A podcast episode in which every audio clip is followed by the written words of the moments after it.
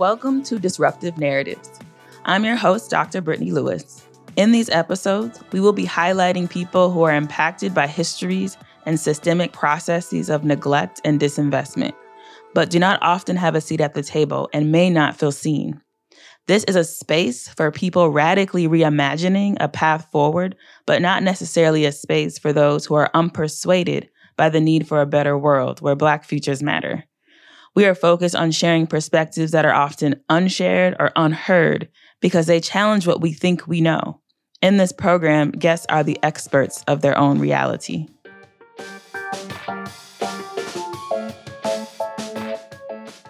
Chaka Mkali, artist, organizer, organizer, artist.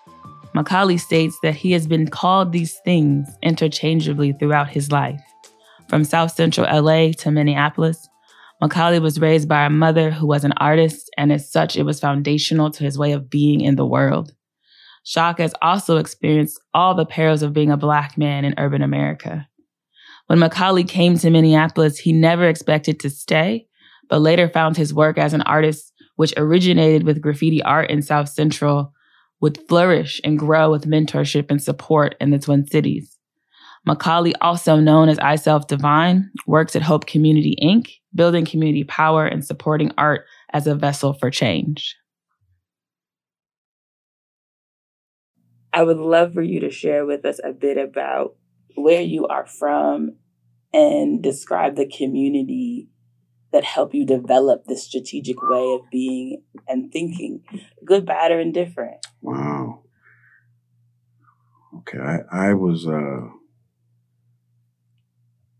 raised and involved in a very nurturing environment in the so I was born in 1972 uh, the year the Black Power era, you know, began to dismantle uh, via COINTELPRO. Uh, but the way I liken it is to someone who was dying of terminal cancer, but they were still around. So I still remember and have views of what things used to look like. Um, but I also had a mother who was adamant on providing context, which allowed me to not internalize my conditions. So, you know, um, I remember going to the Watchtower. I remember going to poetry groups. I remember going to uh, Kwanzaa festivals at Leimert Park, um, being involved with the National African Peoples Organization. Um, father being involved with the Soledad Brothers, raised uh, raised with um, Barry White in South Park off of Avalon um, uh, one of the first group of kids who were bused in 1977. So coming from South Central Los Angeles, uh, bus going through the Nickerson Garden projects, they're throwing eggs at the, at the at the bus. You know, getting to a school, being able to understand race and class very clearly. Me and the kids from the projects would, you know, pick and choose which kid we was going to jack. You know, so uh, these days kids talk about being outside. Like before it was, I was super duper outside. Like, mm-hmm. you know, I was a latchkey kid or Gen X, you know, so the disillusion of the family, you know, mom who worked uh, you know, third shift, you know, so uh, but as I was coming up being bused, my mom was going to school at Immaculate Heart uh, College.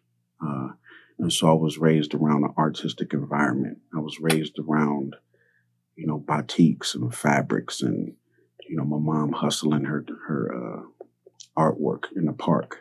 You know, I remember one year when I was maybe a teen, late teens, my mom was like, yo, I taught, I taught you how to hustle. What's good? Like, how come you're not moving and grooving? You know, like you see me out here hustling. Uh, you know, a lot of my mom's artwork is not around because she had to barter it you know, for mm-hmm. goods and services. I mean, heavy duty artwork, you know. So I was raised by an artist. I was raised by a poet. I was raised by someone who had a political analysis, but you know, the streets take the best of them. So that's kind of like the entry point. And so okay. it's really, really important to kind of harp on this because my outlook on how I do what I do, I don't, it is just what it is. I don't really make too much of it. It's just the way I was raised, and I don't see a separation. So, as it relates to art and as it relates to music, it never was framed to me as entertainment. Of course, you know, you, you heard it in the background, you know, on Sundays or the weekend when mom's cleaning the house, you know, Stevie Wonder, et cetera, et cetera. But it was always grounded that this was a, tool. And so I don't know anything mm-hmm. other than. And so it's not, I don't like, I don't want, I don't want to be celebrated in that fashion. It's kind of like, you know, celebrating a, a, father for doing his job. Like, this mm. is what you're mm. supposed to do. Like, you're not getting no hooray. Like, this is what it is. So that's my orientation. And so uh, I also was, um, I was always told that I was brought here for a purpose. So I thought that meant I was chosen. I mean, I was chosen, but I thought it meant it was going to be easier. But really, it meant that the uh, the wrath of God, you know, was descended upon. You know what I mean? Like sometimes some of the places we're expected to go, they need to smell uh, singe. They need to smell fire. Like, mm, like is you okay? No, no, no. You're not built. You don't even understand our experiences. So I come from the mud, so to speak. You know, and I'm a testament that I'm here and functioning based on all of the collapsing of institutions, whether it be the school institution, whether it be police. I mean, you you, you think of you, you think of whatever you could think of has been thrown at me, you know. And so, a lot of times when you so not survival's guilt, but you kind of sit and be like, damn, you know, you like even when I hear what you say, it's, it's hard. It's a disassociation to even acknowledge, you know, what you've done. You're always on the go. So that's kind of like right. the, the the origin of kind of like where I came from, my outlook. This hybrid practitioner that we'll talk about was uh, kind of planted in the very beginning. So the ability to see multiple connections and multiple viewpoints this is Disruptive Narratives. I'm your host, Dr. Brittany Lewis. Disruptive Narratives is a co production of KMOJ and Ampers, diverse radio for Minnesota's communities, with support from the Minnesota Arts and Cultural Heritage Fund. I am living my purpose. I genuinely believe you feel the same. I feel now, yeah. You know, it feels like uh, you know, Michael Jackson and beat it. No, no, the Billie Jean and the floor lights up. You know, like okay, cool, where I'm stepping. I love that. What brought you here? What brought you to the Twin Cities? What happened in your life, your family's life, your mother's life, that made this the place and space for you to transition? Um, so I had an aunt and two cousins that uh, left in '87, and they were going to Minneapolis. Okay. and so it's like, all right, see you you know, not knowing that, you know, I'd be coming in two two years, you know. Mm-hmm. Uh, the, for me, I was in a lot of trouble. Like I said, you know, I was, you know, in the streets at five, and by 14, I was uh, locked up. They were trying to get me into uh, CYA, County California Youth Authority. But if you ask my mom, my mom would tell you that I looked her in the eye, was like, "Mom, help me! Like, I don't know if I'm gonna make it out of here." And then my mom was like, "You know, uh, couldn't look myself in the face if I had to bury him. So it was a mixture of just being in the midst of the gang stuff, uh, a mixture of, you know, my mom being afraid that California was going to fall in the, in the water, uh, as well as, you know, I think my mom had gone for a position, didn't get it because at the time she was a victim witness assistant program coordinator, which is a, a mouthful. But what she would do is she'd be positioned in police stations and would work with families who couldn't afford to bury themselves or things of that nature. Prior to that, she was involved in working at Killer King or next to Killer King Augustus F. Hawkins as uh, working in psychiatric, psychiatric hospitals. So this piece of dealing with drama was already built within my genes and my mom exploring social work. So between those factors, my mom um, looked for different schools to do her master's, and it came down to the University of Minnesota and the University of Pittsburgh. And so it boiled down to who celebrated MLK Day, and that's who she chose. Then I guess okay. at the time, University of Pitt didn't, and Minnesota did. And then I remember wow. prepping. My mom would have me watch these programs, you know, on Prince and all this other stuff. Like, yo, And so when we came here, we drove in a moving truck from LA to uh, Minnesota. It took maybe three days. And of course, when you're coming in from Wisconsin, all you see is cows. And I was mm-hmm. like, see, this is what it is. And so the plan was just to be here for a year, you know, do high school and then get gone. And so, uh, okay, because I was in and out, I did not plan on staying here. Um, but I came here on probation. I had probation officer, et cetera, et cetera. Uh, I went back to California in the midst of my senior year. The day that I got there was the day after Rodney King got beat, and you could just feel it. Mm. It was just mm. heavy, like people were skittish, like it felt like the the the air was made of cotton, mm. you know. Uh, and then you know the girlfriend I was with at the time wasn't rocking with me, wasn't responding to my calls. It's, I came out there to sign a deal and a myriad of other things, and nothing worked. So I came back to okay. uh, Minneapolis, and you know that was when the administrators were like, "Yo, based on this trajectory, you're not going to graduate." And so I enrolled myself in the two schools, and eventually graduated. And then shortly after that, got caught up into some other stuff and had to on the streets, they say sit down for a minute. So I had to kind of, I was on timeout, time keep out. my mind right, you know, upper upper education, depending on how you want to frame it. So that's kind of what turned the trajectory of being here and staying here. And then it kind of, and children came in the midst, you know, shortly after getting out of being incarcerated. And I've always been involved in art and things of that nature, but getting out of jail and seeing a chance uh, advertisement for art is kind of what turned the trajectory up until that point, I had done art for commerce, you know, doing greeting cards for the, for my family. But I was so much in survival mode, I went back to the streets. My mom would always be like, "Why don't you do these cards or these?" Went back to your roots. I just, you know, went back to the block, so to speak. But uh, what put me on the trajectory of where I'm at now, I think I was, I don't know where I saw it, but it was a advertisement for this program called Extensions. Okay. And, you know, at that time I was working some temp jobs. And, uh, of course, being a Sagittarius, you know, I did it the last minute. I'm not sure if that's attributed to Sagittarius, but I'm gonna just connected. But, okay. but nonetheless, I remember being on the bus.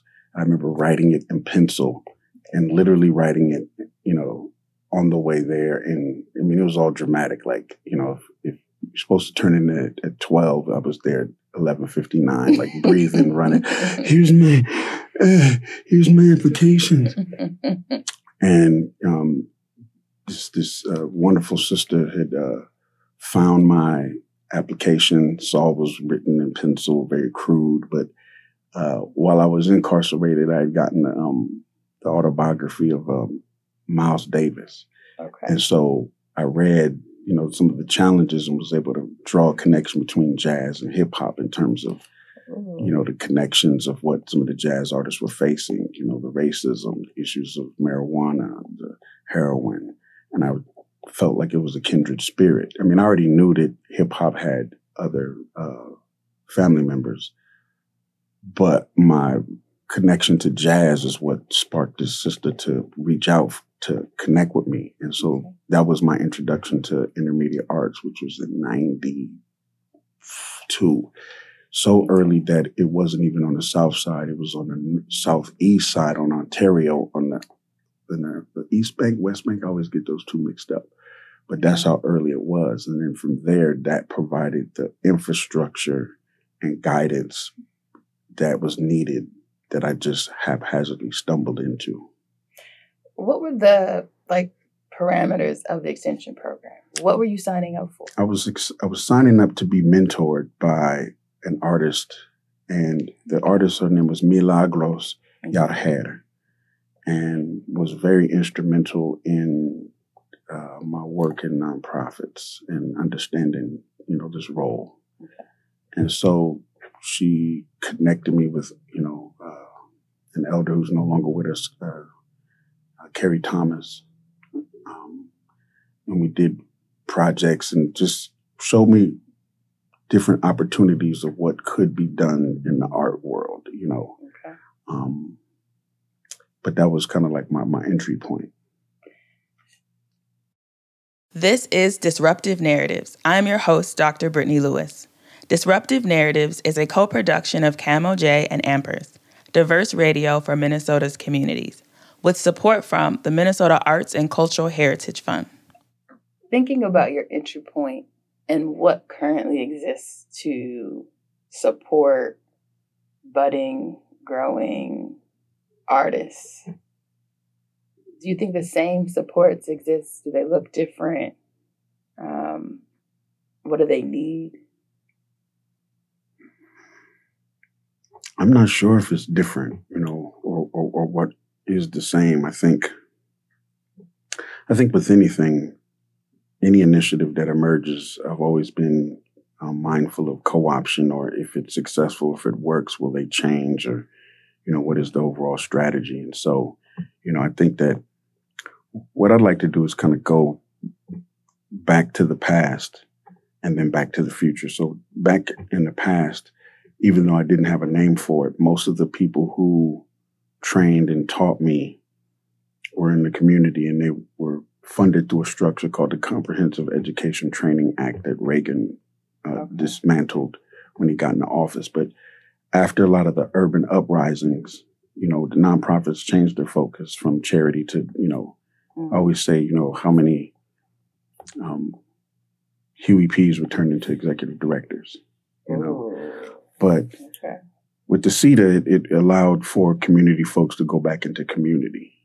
You know, okay. so I look at that funding structure and then look at back now to the 90s, you know, CETA had been dismantled. So that structure of the value of artists okay. and having artists from the community go into the communities they're from, mm. you know, was paramount. I would assume that, you know, early Sesame Street funding, you know, benefited right. from CETA. But I didn't understand that framework and that analysis of the system until I was involved in another project that it, uh, emerged out of uh, Intermedia, which was uh, Institute of uh, Community and Cultural Development, or CCLI is the, the new iteration. And so, back to the question that you asked me, um, the struggle is always the struggle. Um, there may be incremental change. And so, to me, inside of my bubble, so to speak, you know, it's not getting enamored with incremental things. And so, you know, you take two steps forward, a hundred steps back. It's just a weird game. And it's always designed to, to, to get you to think that we're further than where we're at, you know, or if a circle is inside of a circle, then the goal is to get you to look at the first two circles or to look at the first three levels of a building, but you're looking at a skyscraper. Mm. And so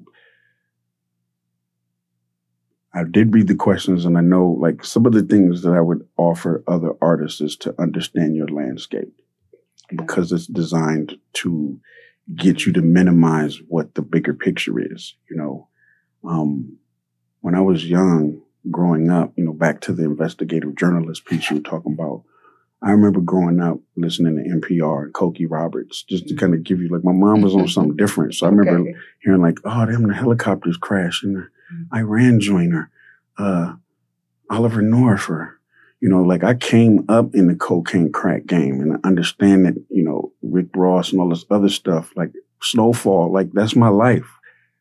I've been through Snowfall, that uh, neighborhood's exact environment, you know what I mean? And so it's weird to have this context of understanding the environment that we were coming up in socio-political, economic, and the art lens related to that. So it was always kind of a mishmash. But to go back to the question you initially asked of funding and does it look different?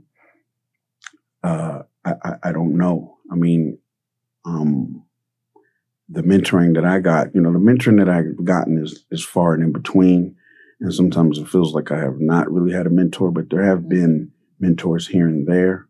Um, but that level of infrastructure, uh, m- maybe the time energy was more, but maybe the financial representation was was was uh, less than to where more maybe now you have more infrastructure, more money, but maybe not as much mentoring and, and time and energy spent in you know developing and kind of understanding you know uh, who you are and the possibilities. I think the benefit of a father being around a son is not to say that you will be exactly like me, but it gives an opportunity to glimpse at the potential possibilities of where I could go, who I could become. So, does that answer your question? I want to make sure you know that no, inside of going to the balcony, I always want to, you know, walk you off are, on the floor. I mean, I would reaffirm this tension you're describing between chasing grants and opportunities and having any time to mentor or be in community to the levels they would like to be. I feel like there was a tension that was brought up in some of those interviews. Um, when we asked questions about collaboration, it was actually really fascinating. There was a subset of artists who feel isolated. Mm-hmm. Um, and there's a another group of artists whose actual medium requires collaboration. But there was a big group that I was actually shocked, talked a great deal about their feelings of isolation um, as an artist. And it's not necessarily something they desire, but the ways the structures are set up, it's not encouraged or supported necessarily. Um, so I feel like what you're naming came up very clearly in, in some of our conversations. And one of the things that's really interesting for me is I didn't really take into consideration how much of collaboration I'm involved in. Mm. It may look as if I make decisions by myself, but I, I don't make any decisions by myself, whether it be publicly or privately. It requires checking in with a multitude of people. Um, where I'm at currently, I'm actually having to become more selfish because, to a degree, if I'm trying to find my own other than music, it's difficult to find my own art because my art is so collaborative. Mm. And so part of what it is is spending time on myself to develop, you know, because I think that inside of all of the things that I've done, what I've lost is, is some of my personal stuff, you know. And so I always say when I started, some of the older artists will be like, man, your trajectory is man interesting. You know, I might have started off as an artist organizer, then became an organizer artist. And then the goal is to return to an artist organizer because I forget the way trauma works is it's to, you forget different things. Like, you know what? You know, you do music, right? Like, oh yeah. So in order to kind of operate, I've had to kind of dumb myself down of who I am. And it was funny because even when Oakland, like I got a few homies that moved out to Oakland and I get it. I know why they did. But I've been there. I was raised that way, you know, so I know what the rest of the world looks like. So sometimes when I was doing time in jail, I didn't want to focus on what was going on outside in order to do my time. And sometimes that's how it feels in Minneapolis. There's a lot of hmm. great things here, but in terms of who I am and how I operate, there's also a level of resistance. And I've learned that you can't hit what you can't see. So I've learned how to hide in plain sight. But now there's different pieces of me to where I'm just I'm tired. I'm not doing that no more. You know, and it's interesting because um, people talk about isolation, whereas I'm actually coming out of isolation because in my earlier career I did so much convening and holding space to meet and gather and that took a lot of energy. You know, uh, I've gained a lot, but I've also lost a lot in this work in terms of sanity, probably some years on earth. And so, you know, after a certain point, you've convened enough, and then the goal is to be convened and to be invited into spaces with people who you've convened or mentored. And so for me, you know, being seen and being involved, it, it became problematic at one point in time. And so, uh, being in isolation and knowing I can trust myself because it was safe. So it was self isolation. So I was doing that before the pandemic happened because I just could tell. Because okay. I was a part of a community that I created that I could tell it was designed to eat itself. And so I, I knew to get out early and I knew I was a part of the community, but not necessarily fully of it, you know. And so in order to do that, I had to uh, create some buffers you know, uh, one of the things that's different is I don't, sometimes I like to uh, have friends that don't know what I do. so I can have different sets of conversations. I can dig that. Because what starts to happen is is a, is to be a bleed, and if you're dealing with heavy issues, at some point in time you want a palate cleanser, Mm. and so sometimes you isolate yourself in order to, when you're playing the long game, um, there's certain things you need in terms of even your self care routine. So what do you do for yourself?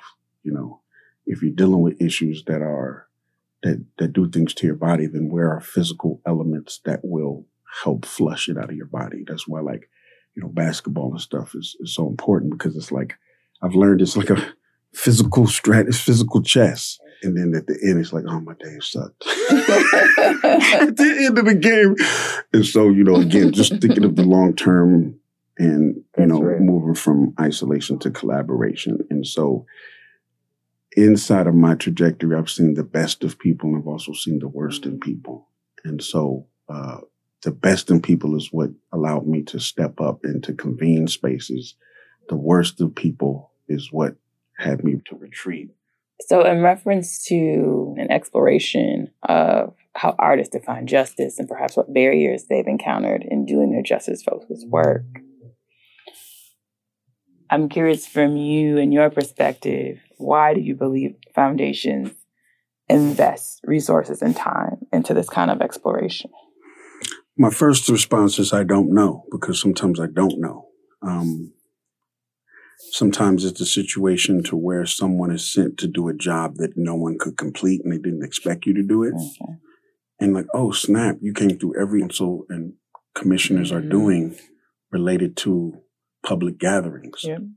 So this piece around co-option is never really within people's strategy in that part, and it goes back to the movement study. So who has good spirit, good intentions, Yeah. that is not aware of, um, Hmm. Okay. you know, uh, so if your power mapping is inside, wh- who who are you going after? Right. You're going after program officers? Okay, cool. But in the same way of organizing around electoral cycles, sometimes those people will change. And when they change, all of that, all of those efforts, all of that relationship, the conversations, the philosophical outlook on things, you know, change. So it's it's always like a farmer digging in the field, and each time you dig, you go right back because each time you disrupt something. So disruption is is is part of it.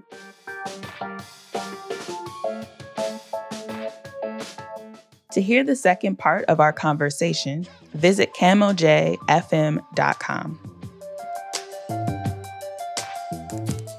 Disruptive Narratives is a production of KMOJ Radio and Ampers, diverse radio for Minnesota's communities.